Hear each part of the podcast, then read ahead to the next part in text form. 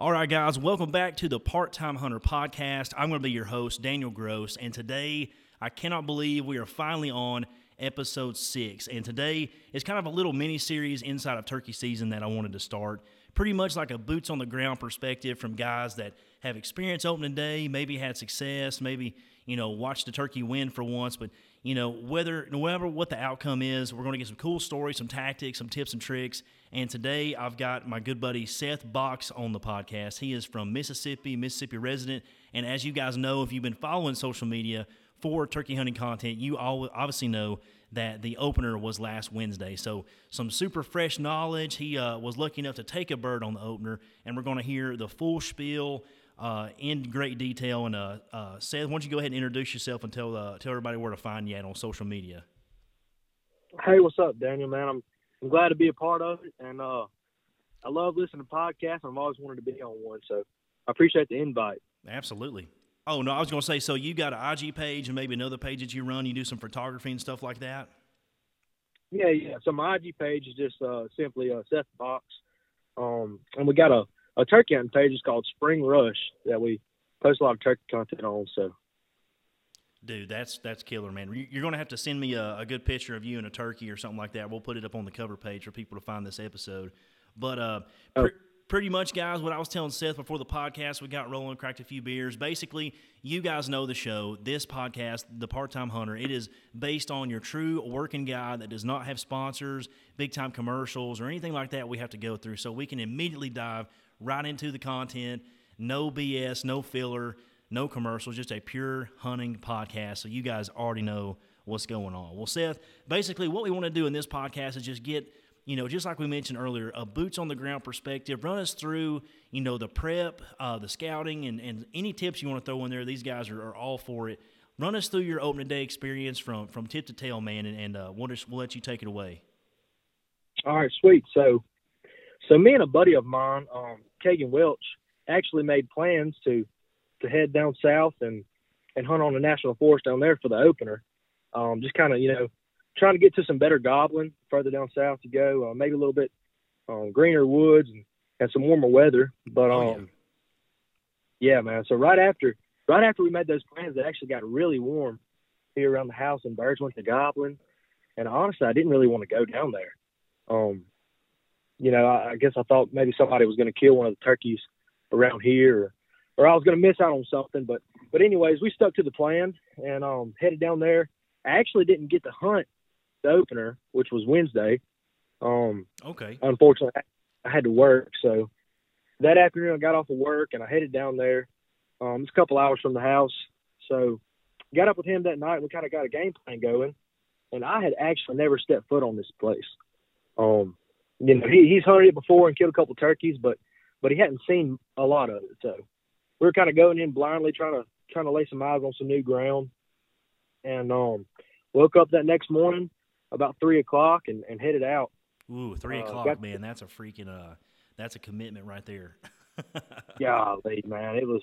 If it hadn't been the opener, I don't know if it'd have been that early. You know what I'm saying? Oh yeah, you gotta you gotta be the first one in the gate. I hear that. That's right. So got to the gate about four, and uh, man, by this time we had done cracked two Red Bulls and and uh, we were way too pumped, way too early. So uh, that was that was pretty funny. But so, anyways, um, daylight rolls around, and, and we're back in our spot. And I don't really know where this guy came from, but there was a guy in front of us a ways. Um, we heard him trying to locate a turkey, so we were, you know, kind of shot ourselves in the foot right there. Um, so we got on the map, hopped on the map, and and tried to find some uh, some other places to go, dropping a few pins, and so we got in the truck and and just rode around, covering a lot of ground, um, trying to locate a bird for the next few minutes uh, that they were on the roost, um, but didn't hear anything. And it was a really pretty morning. And um, out there, especially in South Mississippi, man, most of that public ground on there is a lot of pines. And um, oh yeah, because they manage they manage it for timber as well. That's a big big source of income for them. Um, so we were riding around and, and we were really trying to target uh, these big creek bottoms. And for me, uh, in years past, that's where I've had a lot of luck early season is is finding these giant creek bottoms with some hardwood timber and maybe some good transition areas um, that those turkeys really like to feed in, get a little bit of a little bit of all the um, habitat right there. So we go to riding, and and the first place we we turned in, the gate was actually locked, and and it was a it was a long ride back in there. So we were going to loop around, um, but we found this little pig trail, kind of going back toward where we wanted to be. Um, so we just parked right there and got to walking. Well, we walked all the way back, um, calling every few minutes, and we got we got to the back to the end of this trail, and there was there was a couple of blocks of private, and uh, didn't want to didn't want to get on them or anything. So we found some really good sign, and uh, honestly was expecting to, you know, strike something up back there. Um, some fresh scratching, some a little bit older, but uh, had no luck. Sat back there for maybe 15 or 20 minutes, and and while we're waiting, we're just looking on the map and, and realized that we to get to the bulk of this of this big giant bottle we wanted to be in, we're going to have to go back to the truck and go to the other side of this of this place. And as we were walking out, man, we got really close to the truck, and uh, you know, we were just just hanging out talking, and um, so my buddy he was like, man, I'm going to go out here on this on this fire lane right here and and just throw a call off into this bottom. You know, we have nothing else better to do. So, oh yeah, we were standing in that fire lane, and uh, he threw a yelp down there, and I kid you not, a turkey gobbled, and it was no further than 60 yards. Ooh, inside a uh, hundred. Wow, that's cool. Oh man, it was crazy. It was one of those gobbles that kind of kind of bounced off your chest, and you just really felt it. Shook you. Yeah, yeah. One, one of those gobbles you can feel. Yeah, absolutely. Oh man, and and that that got us. You know, we kind of looked at each other like, holy crap. And um, I already took the shell out of my gun because we were almost to the truck. so I'm fumbling around. Yeah, it was crazy. I'm fumbling around trying to get a shell out, and uh, he ju- he dives off in the bushes, and I finally get my shell out and and get it put in the gun. And uh, as soon as I just I didn't have anywhere to go because I could hear the turkey drumming already, and things were things were heating up pretty quick. And so I just sat down right in the middle of that little little trail, and um, I knew if I saw him, it was going to have to, I was going to have to make a quick move because I'm in a wide open. Um, and he's going to skyline me easy. Ooh, yeah. But uh, yeah, it was not not the most uh, perfect setup, needless to say. So I hear the drumming getting louder and louder, and about that time, um, the way that fire lane went, it went right to the to the base of this hill that we were sitting on, and made a hard right ninety. And that turkey, when we struck him, was probably 30 yards down that 90. Ooh. And so he pops out at 25 yards, and and I, I didn't give him much much time. So as soon as he kind of let down out of strut a little bit, I went ahead and shot, and it was I don't know maybe 25 yards. Oh man, freaking yeah, he was definitely in the danger zone. Oh yeah, sure. He ended up having a buddy with him, um, a looker in the back, and I didn't see him didn't see him coming. And uh, so we're kind of, you know, wanted to, wanted to double up, but we'll take what we can get for sure. Oh, dude, yeah. And this was this was like last week on a Thursday, so so the day after the opener. Yep, second day of season. Yeah, dude. So that that's so interesting. So you got you guys haul off into the spot. So you guys had a plan A, and this is exactly what I was preaching on you know, a couple podcasts ago it, when we're running through you know tips and tricks for turkey season on that episode. Is I told guys no matter if you're traveling out of state or if you're this is like pretty much your backyard where you're hunting at. You know, you know the area, you know where you're going if you guys didn't have a plan B or at least know the area or had that knowledge, dude, like most guys would be like, well, crap, you know, we ran into that hunter, you know, eh, you know, first light and, you know, they're scrambling around thinking, okay, what, what are we going to do now? We don't have a plan B. Having a plan B and having another place to go and having that ace card in your back pocket, dude, that, that will kill you more birds. The knowledge, the local knowledge, and even if you're going out of state, guys, if you guys listen to this podcast and you're going to plan a turkey tour, an out of state trip, have at least a plan B through D. Like you got to have something going on. So just like Seth was talking about, they got to the gate, got there, they got up at three o'clock, so they did everything right. Super amped. Of course, this is like their opener, even though they didn't get to go on Wednesday, and they ran into another hunter. So they did the right thing. They backed out. You know, probably talked to that guy and let them know what they're doing, and and uh, and they got out of there and got on the bird. So that's that's freaking killer, dude. And on top of that, you know, being uh, you know, on that fire break and knowing exactly like what you just mentioned on, you know, turkey habitat, knowing what to look for, creek bottoms, transitions, stuff like that, knowing what turkeys like to be in, uh, it's, it's just vital. It's just stuff you got to know as a turkey hunter. And in this case, it definitely paid off for sure. Oh, yeah, man. And back to what you said, uh, that plan B, and it's really nice being on this this big chunks of public where you got, you know, some places thousands of acres to play with. Oh yeah. And um, you know, on these little private blocks, if you get uh, screwed off the right off the jump, uh, I mean, you know, you know, days kind of shot, I guess. But that's what I love about the public. Dude, yeah, and especially knowing what tracks you can go on and and you know having like like you just said having a plan B and knowing where to go is is crucial. So basically, what what did you guys uh, did you guys go anything or go after some afternoon birds after that, or you guys were kind of just just chilling at that point?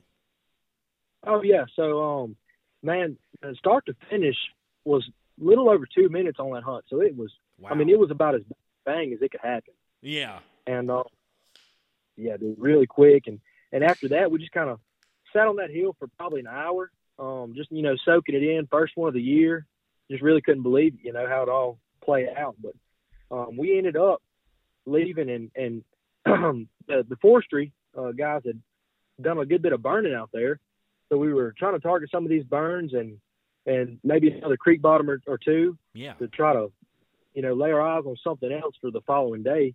Um, and we actually found a couple turkeys. They weren't real vocal, but we let our eyes on. So um, spent most of the most of the afternoon pretty much scout hunting. Oh yeah, which is definitely something that we've mentioned before. Like like you guys were, you know, on your Plan B spot. You guys were more or less prospecting, so you you kind of knew the area. You kind of were looking for habitat, but you were walking. You, mentioned you were walking and calling, looking, uh, and and I, I've mentioned sign before. But what what kind of sign do you guys look for in Mississippi? I mean, obviously scratching and stuff, but like, is there a certain you know sweet spot area with uh, you know certain types of elevation or uh, terrain or stuff like that. What do you guys look for where you're like, hey, you know, I'm dropping a pin here. I'm at least going to go listen here. Like, what what do you guys look for? Yeah, so uh, like I mentioned earlier, on those big public tracks in South Mississippi, um, those things are dominated probably ninety percent pine timber. Yeah, And, which you know, I've killed a lot of turkeys in pine timber, and and uh, they really like it. But but uh, those big hardwood bottoms, man, they got you know you got the red oak acorns that are still um, holding on, and and they're feeding on those, and that's really kind of what we were targeting going into this was those big bottoms. Um, try to find birds feeding in there midday, and those burns. Uh, it didn't play out like we wanted it to because the burn was really fresh. Oh, I got you. But yeah, man, there were some stumps still smoldering. But if you can catch those burns about two weeks old, when the little green stuff is starting to starting to shoot up under the trees, um, that's really that can really be a hot spot uh, for the turkeys here in Mississippi. Dude, that's definitely true. I've got a little, I've got a weird deal in my backyard here. It's kind of a maybe, I don't even know if it's, it's maybe 50 yards wide by 60, 70 yards long where we plant. It's got in it right now winter ryegrass, and I've got a corn feeder with like bird seed and cracked corn in it. So it's like a magnet for the local turkey flock back here behind the house. And it's really cool to watch them and, and, and observe what they do and behavior. And you just talking about burning. I have a huge uh, oak tree that's you know thousand years old that's right in the middle of this thing, and and I have a giant pile of leaves around it left over from the fall. And I went out there and lit it just to burn the leaves around the base of that tree. And dude, the very next morning, I, I, I shit you not, like these turkeys came straight out. Obviously, they're feeding around the feeder, but they went right over to that fresh burn and was kicking stuff over. I mean, literally, you know, 10 hours previous it was on fire. So that shows you turkeys do recognize stuff like that, even in a controlled environment like that. Like Seth's talking about on public land, turkeys are looking for bugs, super fresh, you know, sprigs of green, like he's talking about. And uh, and another thing that Seth mentioned was wide open hardwood bottoms. You got to think right now, the turkey is probably one of the most predacious uh, game birds in existence right now. So the biggest thing they have against predators is their eyesight, because turkeys you know, people may not know this or may know this from listening to the podcast, or you may have heard this from a biologist, but turkeys cannot smell, they cannot taste. So their their really only weapon against predators is literally their eyesight. They have the best eyesight in the woods, and I, I've heard my granddad say this a, a thousand times. If a turkey could smell like a deer or a coyote, no one would ever kill one, dude, because they'd be they'd be like the ultimate you know survivor out there. But like he was saying, they are in the hardwood bottoms because not only right now is the wood still you know, stuff's turning green where I'm at, but in other parts of the country, it's still really reminiscent of deer season. So it's wide open; they can see forever. Uh, turkeys are looking for movement, so if they're in a big wintering flock, or you know, f- fresh from fly down and they're feeding around, they want to be safe. So if they're in a big wide open bottom, they can see forever. So they feel safe. They can walk about, scratch around, breed, whatever they want to do during that day. They, they can kind of mill around. So having that knowledge, knowing how a turkey is biologically, it, it you know it may just put you within earshot and eventually get you in gun range of a wild turkey. So that's some really good tips right there, man. Oh yeah, and one more thing I was going to mention.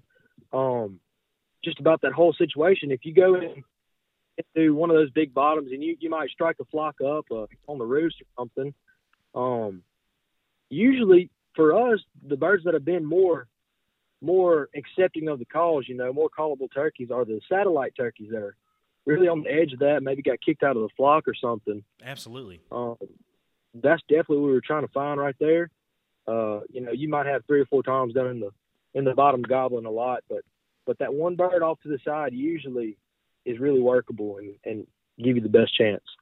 Dude, yeah, and it's probably uh, you've probably encountered this a ton, especially in Mississippi, because you're not that far off from Georgia. But opening day for us is usually, I mean, not to discourage anybody, but it's usually hit or miss because these turkeys are still in the same pattern. They haven't really, and it's really dependent on the time of year and the weather and all those factors. I, I know that, but these turkeys are, I mean, they're getting off the roost and they're getting with a hen pretty damn quick this time of year, especially around the opener. I mean, this cold front has just moved through. It, it, was, you know, 69, 75, you know, maybe a week and a half ago here in North Georgia. And now it was, it was 20 this morning, you know, and, and rising. So I think the high was like 45, 56, something like that.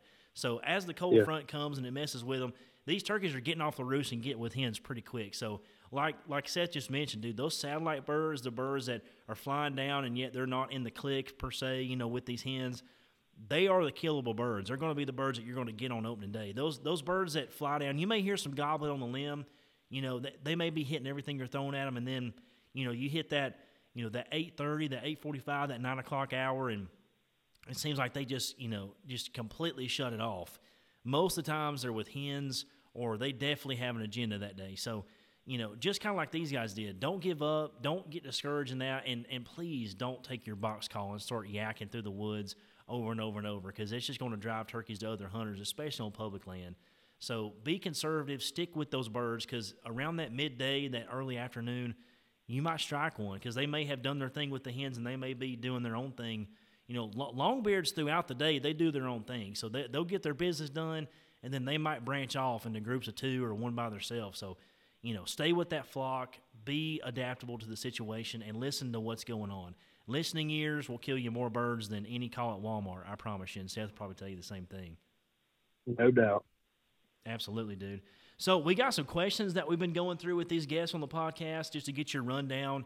Uh, you know, maybe some tips and tricks here and there, maybe how you're using your setup. So the number one – uh, which we did a video. If you haven't checked out the YouTube channel, guys, go check out the YouTube channel, Mojobuck Productions. We got a cool video from the NWTF. We went all around the show and asked everybody from Dave Owens to the Hunt Public, all those guys, what your number one turkey hunting tip was for maybe somebody that's you know been doing it since they were 10 or somebody that's just now diving into it for the first season this spring. So, Seth, I'm going to ask you, dude, what's your number one turkey hunting tip uh, for this spring turkey season? Yeah, so man, there's so much you could go over, but but one thing that I've really found that that I have actually messed up a lot in the turkey woods is uh getting too excited real early in the morning and and pushing that turkey off the limb, trying to get too close. Yep. Uh, trying to get in, in the little bubble that you know all the all the turkey hunter guys talk about getting inside that bubble. But man, if you could just err on the side of caution, you know, maybe hold up at at 150 yards or 120 yards instead of trying to get inside of 70 because you know depending on the the way the sun's positioned in a in a certain area or man them jokers can see good so just erring on the side of caution um really walking to that turkey on the limb because I've messed that up just a, a, ton of times. Oh gosh, yeah, dude. I mean, as a guy that you know yourself, you got probably several years of turkey hunting under your belt. Same here on the other side of the microphone, and I'm telling you, I cannot tell you how many times it is so tempting. If you hear a bird hammering, uh, you know, it's after he gives you that last gobble, you want to jump up and run and go somewhere. And and we, and we went over this in past episodes, but if you get that last gobble and you think it was in about 150, you know, 200 yards, give it that that extra 15 minutes of sitting there and listening and not being just crazy on a call or getting up and moving or swinging a gun around dude i'm telling you that if that turkey's not gobbling he's either he's moving to you or he's moving away from you or he's found something else better so eh, like i say it's it's such a tempting thing to want to get up and run around and then in i've had situations seth where i've had a turkey gobbling on, top of a, a giant food plot and i'm down here in a, in a pine wood bottom and and it's like he's got concrete tennis shoes. It's like he will gobble. I could have taken a number two pencil and the top of a dip can and literally, you know, made a turkey noise on that, and he would have gobbled at it. But he was just content being where he was, strutting and and doing what turkeys naturally do, which most people, you may be new to turkey hunt, listen to this. In nature, God designed these turkeys. The reason they look so good and iridescent feathers and strutting and all that stuff, the reason they have all that is because the hens are supposed to naturally go to that gobbler. So as a turkey hunter, you are literally reversing nature. So you're trying to be super attractive, uh, and you got to know when to shut it off at the right time. So if you get that bird hammering everything you're throwing at him, cut it off, dude. Play the quiet game because nine times out of ten, just like Seth is saying, dude, do not get up and go try to find him and be moving around. He may be he may be damn well coming right to you. So it's uh, right. that's why they call it chess, not checkers. Am I right? Oh yeah, man. You can make a hundred a hundred different plays to a turkey once he's on the ground, but if you if you screw it up right off the you know right off the roost, you're out of it for a while at least. Dude, yeah, absolutely. I was watching a. Uh, I don't know if you watch. Uh, I'm, I'm, sure you do, but you know, YouTube turkey hunters, especially right now, this is the best time of year for them. But uh, Shane Simpson had an episode. I don't know what state he was in. I want to say he was in Wisconsin, which is I think is where he resides. But I think he, he got up super tight. He had dropped a pin on a bird before, and he, he did his famous, you know, owl and he had a pin dropped on onX, and he went in there after him the next morning.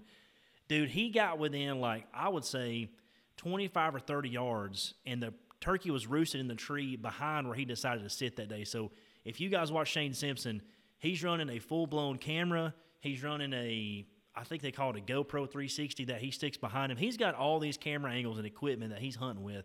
You know, screens glowing in his face because it's breaking daylight, and this turkey hammers, and he's literally 35 yards behind him. He he gets the camera turned around enough where he zooms in and can see the turkey on the actual limb, and he's and he's thinking like he's completely busted. So obviously that is the situation that we're talking about. Play conservative uh, you know, and and I mean, Seth, I'm sure you've been in those situations where you really kind of have to be aggressive on a bird, and I think. Uh, you know, you may find that mid to late season too. I mean, be, you could kind of be more aggressive maybe uh, in certain situations, but you know, listening to that turkey gobble and the way he responds to a call, it's it's it's weird to say that to a guy that's never been turkey hunting. But if you spend time in the turkey woods, that turkey will tell you how to kill him, and that that is a crazy thing to say, and it sounds weird to you, but that turkey, the way he responds to a call and what he's doing, and, and you can hear hens in the area, you can piece that puzzle together in your head just based off what you hear.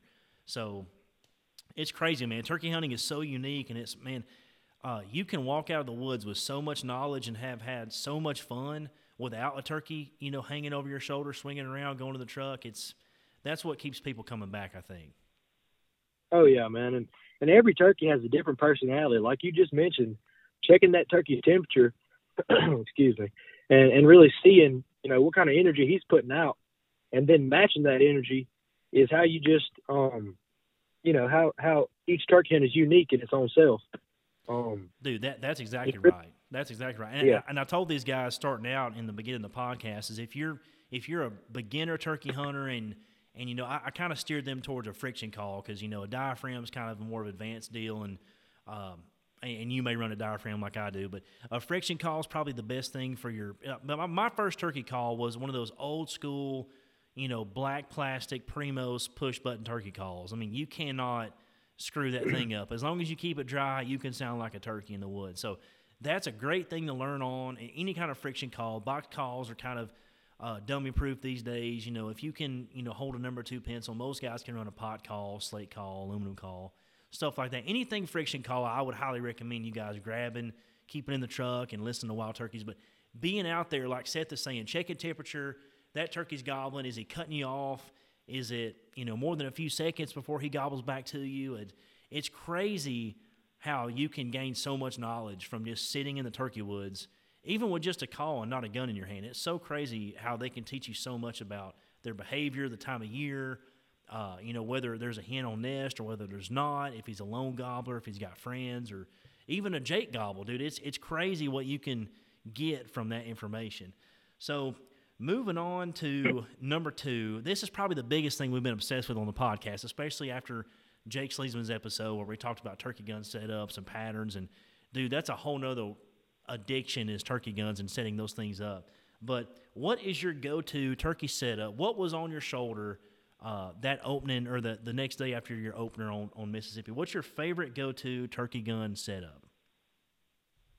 So prior to uh, or before TSS came around, um, I was shooting a, a Remington 870 12 gauge, um, and the Longbeard XRs, and man, I loved it. Yep. But when this TSS came around, uh, people started go, going to the sub gauges and and getting the same results as, as the 12 gauge, you know, before all this came about.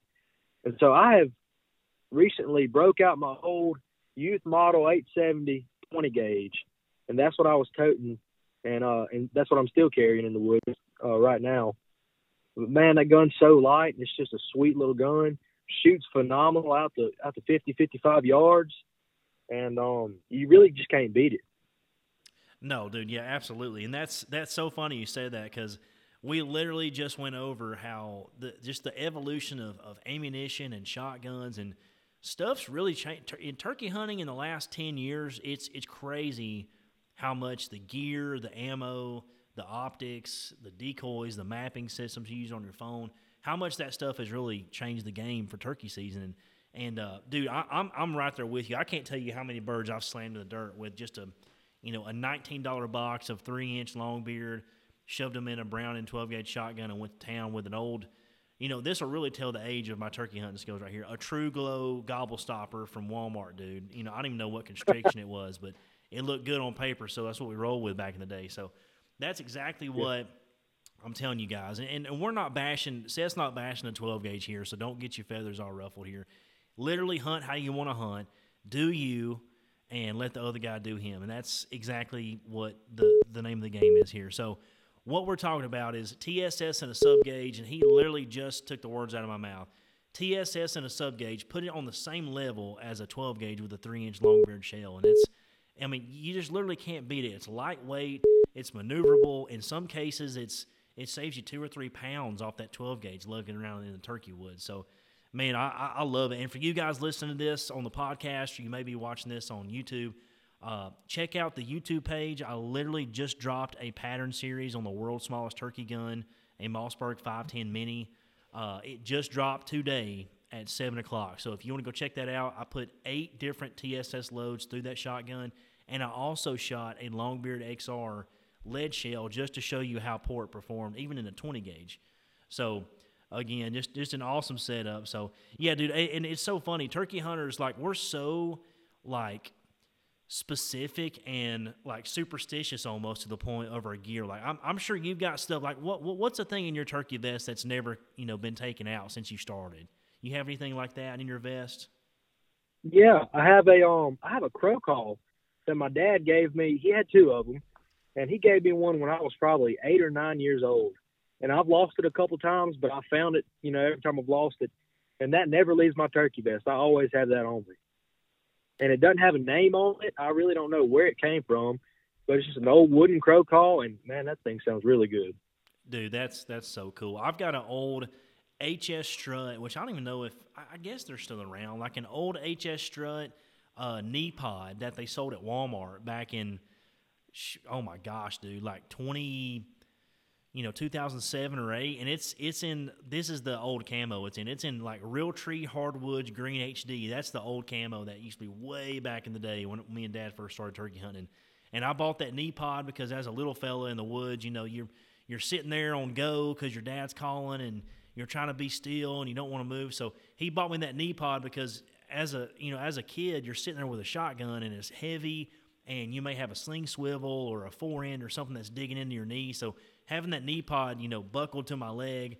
Uh, I I don't really use it so much anymore because I like to do a lot of running and gunning and stuff like that. But I do keep it in my turkey vest because I'm I'm, I'm kind of superstitious. I just like to have that thing with me because it's been lucky. So, yeah, dude, it's just turkey hunters are weird like that. You see stuff like that all the time. Uh, speaking about vests, did you see? I mean, dude, obviously, I mean, who didn't see this? But being in Mississippi, especially, did, did you stand in line for a fox vest, or did you hear anybody that did that? You know, in your hunting group or anything like that? Oh yeah, I have. I have quite a few buddies that that went up there, and some of them got them at the convention, and oh, then yeah. others went to yeah, and then others went to West Point and waited in line up there. And I really wanted to go, but uh I had work every day. Oh and then, man, Yeah, man, it just it's kind of a bummer. But I might get one of the unnumbered best, you know, when they drop. But no, I didn't get one of the one of the first first to hit the market best. No, no, I, I certainly didn't either. I, I mean, per, personally, I thought it was super cool. I'm a big supporter of Mossy Oak. Like, I think everything they stand for, you know, family-run business has been around for for freaking ever, dude. Like some of the most iconic patterns that more turkeys have probably, you know, I would say stared at, but not seen people because of Mossy Oak than any other camo known to man, especially in the spring turkey woods. But I, I myself was not going to stand in line and sleep on concrete to get one, but you know, I'm kind of like you. I mean, I may pick up an number one later on, but dude, it is it is absolutely crazy the turnout for those things. I was actually checking eBay today. Just I, if you go on eBay and type in Mr. Fox vest, you will be freaking shocked. And if you're not up to speed on this, this is a custom made design vest that was based off the Bob Dixon back in the day. So Mossy Oak had a very limited number of uh, numbered turkey vests back in the day based off of Mr. Bob Dixon, who was a great, awesome you know, very historic guy, conservationist for turkey hunting, and uh, they kind of brought that back, but with a modern twist and some newer stuff. And dude, it was it was insane the the amount of people that showed up for this turkey vest. I, I went to the NWTF and did our video with with uh, some guys up there on that Saturday, but it had opened on Thursday, and I think Thursday people, dude, I think people spent the night out there at the Gaylord, like they were literally sleeping in sleeping bags out there on that hotel floor just to get a chance to get one of these numbered vests. So that's that's the type of people we're talking to here. Turkey hunters are literally a different breed, dude. Like we live and sleep, you know, live, breathe, and sleep turkey hunting, and it's it's when it gets in your blood, it's it's addicting, and it's it, it is awesome to see the turnout behind the mossy oak vest, dude. It was it was the craziest thing I've ever seen. Oh yeah, and that's one of the most that was one of the most coveted piece of turkey hunting equipment, you know, I think ever made. Oh, it, And, uh, especially in, uh, in, in my lifetime, I've never seen anybody or any any group of people turn out like that. Yeah, and I don't remember the um I don't even know what year the Bob Dixon vest dropped, but this was probably ramped up times ten with social media and and all that. And and uh I have a couple buddies that went to West Point and they sat in line for uh slept in line, let me say, for, Oh, for twenty four God. yeah. Whole day. Wow. Well, I mean, at, at least if they, if they got one, you know, I, I hope it. Uh, I, I hope it's something that you know, and people are, you know, people have such an opinion on this, and I've seen people argue about it on Facebook and in these turkey groups and stuff. Like, man, listen, listen here for everybody listening to this podcast. If you stand in line and you spend your own time and money and effort to get this vest, who cares if they're going to sell it on eBay? I know, you know, most of us would probably buy it and keep it for a, a family heirloom or hunting it once a year and put it up or whatever. But like, dude, if somebody's to turn around and just capitalize that, that's capitalism. That's what America's built off of. So if you see one on eBay for four grand, my hat's off to that guy that buys it, dude, because they went for four hundred and fifty dollars. There was numbered and unnumbered vests. I've seen. Um, I know for a fact that on Sunday, I think it was when the NWTF closed. Saturday night, they auctioned one off for thirty-one thousand dollars. That was through the NWTF, so that went straight to conservation, which that's freaking awesome, dude. Like anything to help the wild turkey, I am all for it.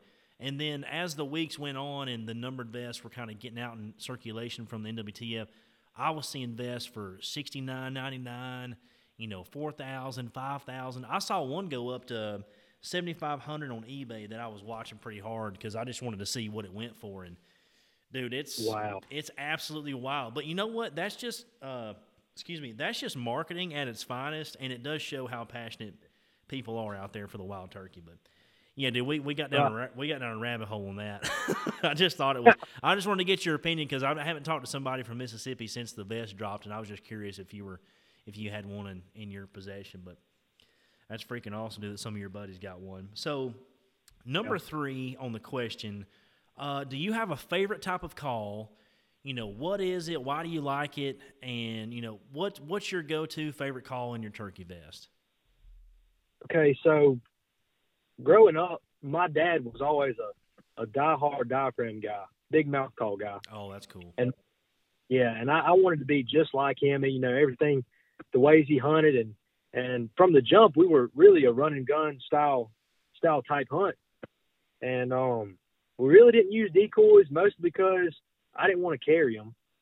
Um, and it bit us in the butt, you know, a bunch of times. But just getting out there and and chasing these turkeys all over the woods with a mouth call. And so growing up, I, I kind of that's what I honed in on uh, more to you know more or less. But that's really my go-to. Uh, I love a mouth call, and and I started making them actually this Oh, past really? off season.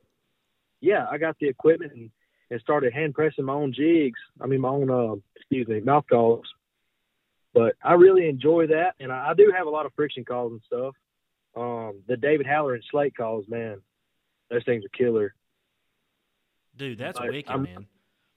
Yeah, man. I'm running a uh, a Dave Owens ghost cut right now, and uh, it's super versatile. Um, it's kind of hard to blow, you know. Not a not a lot of people really like a ghost cut, but for me, you can get really high front end yelps and uh, do all the little soft double clucks and stuff, and that's really my go to. Yeah, dude, that that's exactly uh it's it's crazy that, you know, people think that as soon as they get into turkey hunting, they gotta, you know, be the loudest freaking yelp in the woods or do like a crazy cut sequence every five seconds and and uh, eh, I'm sure you've heard it on public land. You can tell, well, that guy must be a new turkey hunter because there ain't nothing gobbling. He's he's giving her hell back there. But no, exactly what Seth is mentioning, dude. The subtle. If you ever heard the saying, "The devil's in the details," that's exactly what turkey hunting is too. So that those soft bubble clucks, the whines, the little feed, the little feed call. I'm, I'm sound like a waterfowl guy now, but uh, the little the little subtle sounds that a hen makes. A hen doesn't walk through the woods quiet, and as you turkey hunt more, and as you have as you have those encounters, you will see that, hear it for yourself. But but they're all the time making noise, whether it's scratching the leaves or the bubble clucks or the real subtle stuff that you hear when you're right on top of them. But that's that a lot of the times will sound more realistic to that gobbler that's heard a lot of stuff. And this really hones into the guys that hunt public woods. But you know, you're really going to find that out. You know, you don't have to do a Yelp sequence all the time. You can switch it up because sometimes, you know, in those public blocks of woods that you're concentrating on, being that different, realistic guy may kill you a turkey versus the guy that's you know within 500 yards of you. So, you know, it's um, like I said, the devil's in the details, man. Learning those subtle, realistic noises will kill you a lot of birds.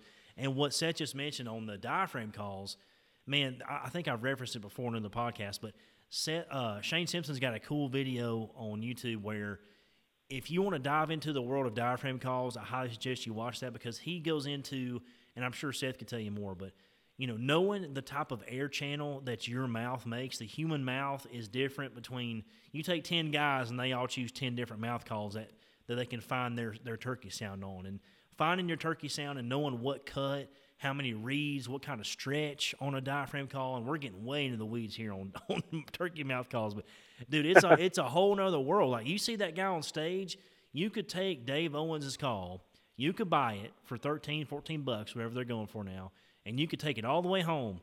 And you may not be able to make a freaking yelp on it. It may sound like a dying dead balloon out there in the turkey woods, and that's because it may not fit your air channel. Like my personal air channel is kind of off center to the. If you're looking at me, it's off center to the left. I like a triple reed. Uh, I think it's like a. It's not a reverse combo. I think it's just a normal combo cut, and I personally like a low stretch. So Seth probably knows exactly what I'm talking about because he literally makes mouth calls. But it's stuff like that that takes so many years of buying mouth calls and trying to find the one that, that fits your mouth. So yeah, dude, that's a that's a whole nother art. And like I'd love to pick your brain on making mouth calls. Maybe that'd be a separate podcast episode. But that's that's really cool. So you so you're mostly a, a diaphragm type of guy in, in the turkey woods. Yeah, I don't I don't really carry a box. Uh, I've got a couple, but I don't carry them because you know jump across the creek and stuff. That thing will rattle on you sometimes. And, Oh yeah. yeah, that really that really aggravates me. But I do carry. I got two pot calls. I got a a Woodhaven and then the David Halloran, like I mentioned earlier. But um, it's more like the, you know, man, this turkey really really isn't coming to my mouth call. So, you know, last chance effort kind of thing. Oh yeah, and, that, and and that's definitely something I like to have too. I like to have at least four or five different pitches of turkey sounds that I'm able to produce in the turkey woods, whether that's a glass, uh, just your standard slate call. You know, slate has a real deep tone, a real natural tone. Slate calling is more that high pitched frequency, like you'll see out west. Merriam's, Rios like to react to that because it carries a lot further. Uh, you know, it's it's crazy, man. I mean, all the the subspecies and what they like. Have you ever done any traveling on turkey tours or anything like that, or have you kind of stuck to Mississippi your whole life? Or yeah, so I've been um, I've never been anywhere to hunt a different subspecies of turkeys. So I've always stuck to the easterns. Okay. But um, I said Alabama, um, Mississippi, obviously, Tennessee. Um, I'd love to get down to Florida, and I was thinking about doing it this year. It just didn't pan out. Um, Missouri, uh, Kentucky, and then this year I've got I've got Virginia and West Virginia as my two my two new add-ons. Oh, that's killer, dude. Uh, I've got your number now, so if you ever want to knock out a Georgia bird, we may can swap a swap a hunt or just have you down in the house, dude. We can. Uh, I don't think putting you on a long beard down here is going to be a big deal. It may not be public as long as you're cool running on private. We could probably uh we could probably get, make that happen. Oh man, yeah, I was going to talk to you a little bit after this podcast about um, you know, where you live and, and what kind of public's around there. But I'm glad you said that. Yeah, dude. Yeah. Hey, hey, if you're ever on the podcast, for you guys out there, if I ever have you on the podcast, you're a lifelong friend. We exchange numbers. We're freaking, you know, we, we might become uh, Thunder Buddies and, and, and watch one die, dude. That's that's what I'm all about. So let's get to number four. Okay, and you kind of answered this in your previous answer, but are you more of a running gun guy or are you a sit and wait guy? And I think I, I, think I know your answer, but a lot of guys hunt different, and and obviously situations call for for for a turkey hunter to do different things in order to get into that you know in, a turkey into gun range. But if you could draw up your perfect hunt, are you a running gun or are you a sit and wait type of guy? I'm definitely um, a running gun type guy, man. It's really you know, I spend October, November, December, and January. We have a really long deer season in Mississippi um, deer hunting, sitting and waiting. So when spring rolls around, you know, I'm ready. I'm ready to roll on. Absolutely. And uh, make some boot tracks.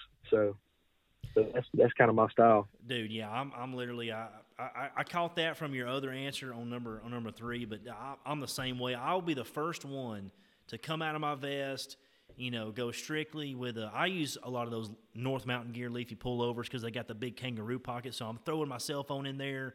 You know, I may you know, throw a GoPro on Steve, and me and him are, are running through the woods. Steve is my little 20 gauge I run, I run around with, uh, Stevens 301. Oh, yeah.